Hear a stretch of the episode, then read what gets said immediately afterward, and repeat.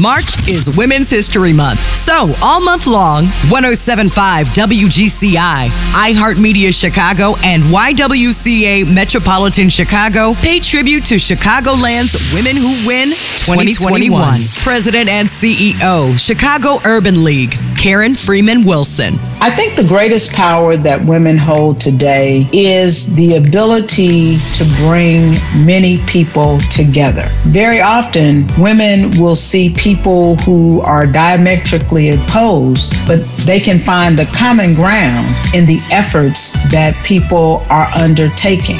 I'm Karen Freeman Wilson, President and CEO of the Chicago Urban League. Thanks to iHeartMedia, Chicago, and YWCA Metropolitan Chicago for the honor to be among the dynamic women who win 2021.